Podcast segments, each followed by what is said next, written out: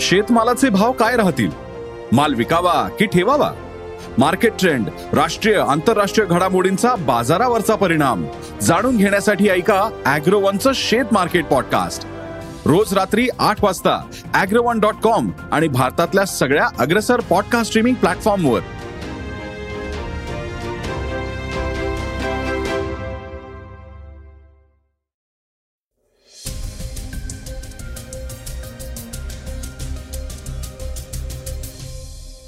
नमस्कार. मी अनिरुद्ध गद्रे. आता आपण ऐकणार आहोत आजचं सकाळचं पॉडकास्ट अदानी हिंडेनबर्ग वाद मागच्या काही दिवसांपासून चर्चेत आहे. या वादावर संघाने अदानी ग्रुपला आपला पाठिंबा दर्शवलाय. संघानं नेमकी काय भूमिका मांडली आहे हे सविस्तर ऐकूयात थोड्याच वेळात. भारताची गोल्डन गर्ल म्हणजेच दीपा कर्माकरवर एकवीस महिन्यांची बंदी घातली आहे. त्याबद्दलही थोडक्यात ऐकूयात. कसबा चिंचवड पोटनिवडणूक मोठ्या चर्चेत आहे. भाजपने या निवडणुकीसाठी आपली उमेदवारी जाहीर केली आहे. ऐकूयात याबद्दल चर्चेतल्या बातमीत. चला तर मग सुरुवात करूया आजच्या पॉडकास्टला. सत्यजित तांबेंच्या बातमीपासून. नाशिक पदवीधर निवडणुकीत काँग्रेसचे नेते सत्यजित तांबे यांनी अपक्ष उमेदवारी जाहीर केल्यानं मोठा वाद निर्माण झाला होता. त्यामुळं काँग्रेस पक्षातून सत्यजित यांच्यासह त्यांचे वडील डॉक्टर सुधीर तांबेंना निलंबित करण्यात आलं होतं. आता सत्यजित तांबेंनी आपली भूमिका स्पष्ट केली आहे. सत्यजित तांबेंनी म्हटलंय की मी सुरुवातीपासून पक्षाकडे पद किंवा जबाबदारी मागितली होती. मात्र मला पक्षाचे प्रभारी एच के पाटील यांनी सांगितलं की तुम्ही वडिलांच्या जागी प्रयत्न करा. त्यानंतर कार्यकर्त्यांचा रेटा पाहून वडिलांनीच माघार घ्यायचं ठरवलं. त्यानुसार मी अर्ज भरण्याचा निर्णय घेतला.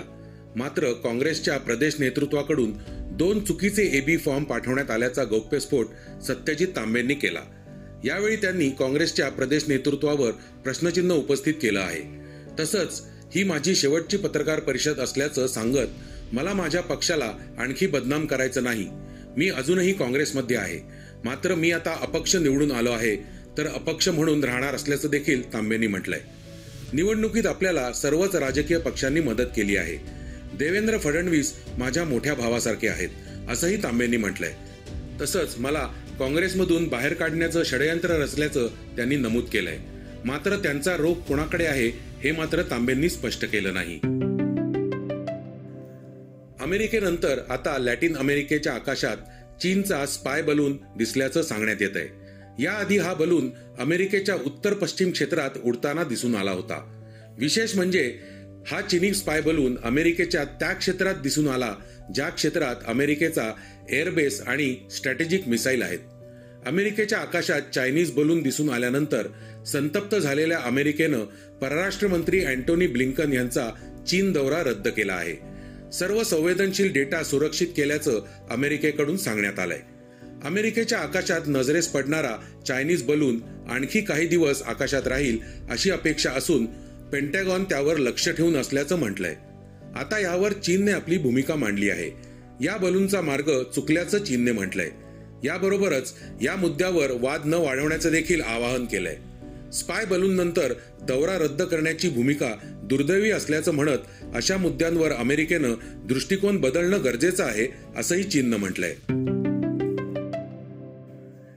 हिंडेनबर्गने दिलेल्या अहवालानंतर अदानी ग्रुप संकटात सापडला आहे. अनेक स्तरातून अदानी समूहावर टीका केली जात आहे. आता संकटात सापडलेल्या अदानी समूहाच्या बचावासाठी राष्ट्रीय स्वयंसेवक संघ समोर आला आहे. संघाच्या ऑर्गनायझर या मुखपत्रामध्ये शॉर्ट सेलर हिंडेनबर्ग संशोधन अहवालानंतर भारतीयांच्या एका लॉबीने अदानी समूहाविरोधात नकारात्मकता तयार केल्याचं संघानं म्हटलंय. या लॉबीमध्ये डाव्या विचारसरणीशी संबंधित देशातील काही प्रसिद्ध प्रोपगंडा वेबसाईट आणि एका प्रमुख डाव्या विचारसरणीच्या नेत्याचा पत्रकार पत्नीचा समावेश आहे असं त्यांनी म्हटलंय. अदानी समूहावरील हा हल्ला हिंडेनबर्ग संशोधन अहवालानंतर प्रत्यक्षात पंचवीस जानेवारीला सुरू झालेला नाही तर दोन हजार सोळा सतरा मध्ये ऑस्ट्रेलियापासून सुरू झाला आहे. एका ऑस्ट्रेलियन एनजीओने गौतम अदानींची बदनामी करण्यासाठी वेबसाईट सुरू केली. बॉब ब्राऊन फाउंडेशन ही पर्यावरणपूरक स्वयंसेवी संस्था अदानी वॉच डॉट ऑर्गनायझेशन म्हणजेच Adani watch dot O R G नावाची वेबसाईट चालवते. ऑस्ट्रेलियातील अदानींच्या कोळसा खाण प्रकल्पाला झालेल्या विरोधापासून याची सुरुवात झाल्याचं संघानं म्हटलंय. आता या वेबसाईटनं पुन्हा अदानींविरोधात बातम्या पसरवण्याचं काम सुरू केलंय. अदानींची ब्रँड इमेज खराब करणं हा या एनजीओचा एकमेव उद्देश असल्याचं संघानं म्हटलंय.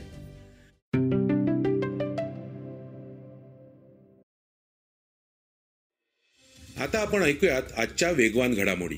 विरोधी पक्षनेते अजित पवार नेहमीच आपल्या वक्तव्यामुळे चर्चेत असतात. आता त्यांनी एक मोठं वक्तव्य केलंय. दोन हजार चार साली मोठी चूक झाली. राष्ट्रवादीनं मुख्यमंत्रीपद सोडायला नको होतं. त्यावेळी पक्षानं आर आर पाटलांना छगन भुजबळांना किंवा अजून कोणाला वरिष्ठांना वाटत होतं त्यांना मुख्यमंत्री करायचं होतं. दोन हजार चारला जर मुख्यमंत्रीपद राष्ट्रवादीला आलं असतं तर चांगलं झालं असतं असं म्हणत अजित पवारांनी आपली खंत व्यक्त केली आहे. केरळ येथील कोझिकोड येथे देशातील पहिल्या तृतीयपंथी जोडप्याला बाळ होणार आहे. विशेष म्हणजे या जोडप्यातील ट्रान्स पुरुष गरोदर असून जहाद पावल असं त्याचं नाव आहे. ट्रान्स पुरुष जहाद पावल आणि ट्रान्स वुमन झिया हे मागच्या तीन वर्षापासून एकत्र राहतात. तर त्यातील जहाद आता गरोदर असून तो गरोदर होणारा भारतातील पहिला ट्रान्स पुरुष आहे असं त्याची सहकारी झिया यांनी सांगितलंय. पद्मभूषण पुरस्कार विजेत्या प्रसिद्ध गायिका वाणी जयराम यांचं निधन झालं आहे. त्या सत्याहत्तर वर्षांच्या होत्या. वाणी जयराम यांचं निधन नक्की कशामुळे झालं याबाबत माहिती मिळाली नाही. अलीकडेच संगीत क्षेत्रात वाणी जयराम यांनी पन्नास वर्ष व्यावसायिक गायिका म्हणून पूर्ण केली होती. वाणी यांनी त्यांच्या कारकिर्दीत दहा हजारहून अधिक गाणी रेकॉर्ड केली आहेत. वाणी जयराम यांनी R D Burman K V Mahadevan O P Nayyar आणि मदन मोहन यांच्यासह अनेक प्रसिद्ध संगीतकारांसोबत काम केलंय. गोल्डन गर्ल म्हणून ओळखल्या जाणाऱ्या दीपा कर्माकरवर एकवीस महिन्यांची बंदी घालण्यात आली आहे. इंटरनॅशनल टेस्टिंग एजन्सीनं दीपावर बंदी घातली आहे. रिओ ऑलिम्पिकमध्ये इतिहास रचणाऱ्या दीपावरील ही बंदी दहा जुलै दोन हजार तेवीस पर्यंत लागू राहणार आहे.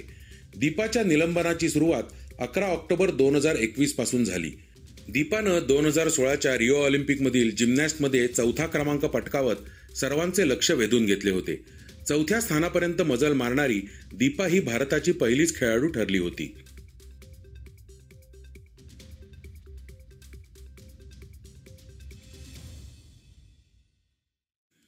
आता आपण ऐकूयात आजची चर्चेतील बातमी. पुण्यातील कसबा आणि चिंचवडमधील पोटनिवडणुका मागच्या काही दिवसांपासून चर्चेत होत्या. आता भाजपने आपली उमेदवारी जाहीर केली आहे. हेमंत रासने यांना कसब्यातून तर चिंचवडमध्ये अश्विनी जगताप यांना भाजपकडून उमेदवारी घोषित करण्यात आली आहे. मुक्ता टिळक यांच्या निधनानंतर भाजपकडून टिळक कुटुंबाबाहेरील उमेदवार देण्यात आलाय. यावर हेमंत रासने काय म्हणाले ते ऐकूयात. तर हेमंत रासने हे आता लढणार आहेत त्यांचं नाव ठरलेलं आहे. काय नेमकं या संदर्भात भाजपच्या रासनेंचं म्हणणं आहे ऐकूया. अपेक्षित होती का उमेदवारी? कारण चर्चा बरीच होती पाच नावं. पाठवली होती केंद्राकडे. पाच पैकी एक होणार हे अपेक्षित होतं. त्या पाच मध्ये मी होतो त्यामुळे अपेक्षा ही नक्की होती. गणपती मंडळाचा कार्यकर्ता म्हणून अनेक चांगली कामं सुद्धा या माध्यमातून सुद्धा करण्याचा मी प्रयत्न केला. आणि आज ज्या ज्या वेळेस मला पक्षाने संधी दिली त्या संधीचं मी सोनं करून दाखवलं.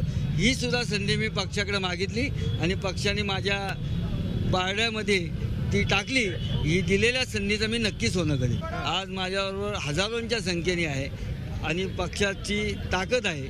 संघा संघ त्या ताकदीच्या जोरावर मी हा विजय अतिशय विक्रमी मताने जिंकेल हा मला विश्वास लोकशाही प्रक्रिया आहे. प्रत्येक ठिकाणी विरोधक हा असतातच. ते त्यांच्या क्षमतेनुसार काम करेल मी माझ्या क्षमतेनुसार करेल हे होतं सकाळचं पॉडकास्ट आजचं सकाळचं पॉडकास्ट तुम्हाला कसं वाटलं हे आम्हाला सांगायला विसरू नका. तुमच्या प्रतिक्रिया सूचना आमच्यापर्यंत जरूर पोहोचवा. आणि सगळ्यात महत्त्वाचं म्हणजे सकाळचं पॉडकास्ट तुमच्या मित्रांना कुटुंबियांना नक्की शेअर करा. उद्या पुन्हा भेटूयात. धन्यवाद. वाचा बघा आणि आता ऐका आणखी बातम्या. ई सकाळ डॉट कॉम वर. तुम्ही हा पॉडकास्ट ई सकाळच्या वेबसाईट आणि ऍप वर सुद्धा ऐकू शकता. विसरू नका या पॉडकास्टला आपल्या आवडीच्या पॉडकास्ट ऍप वर सबस्क्राईब किंवा फॉलो करायला.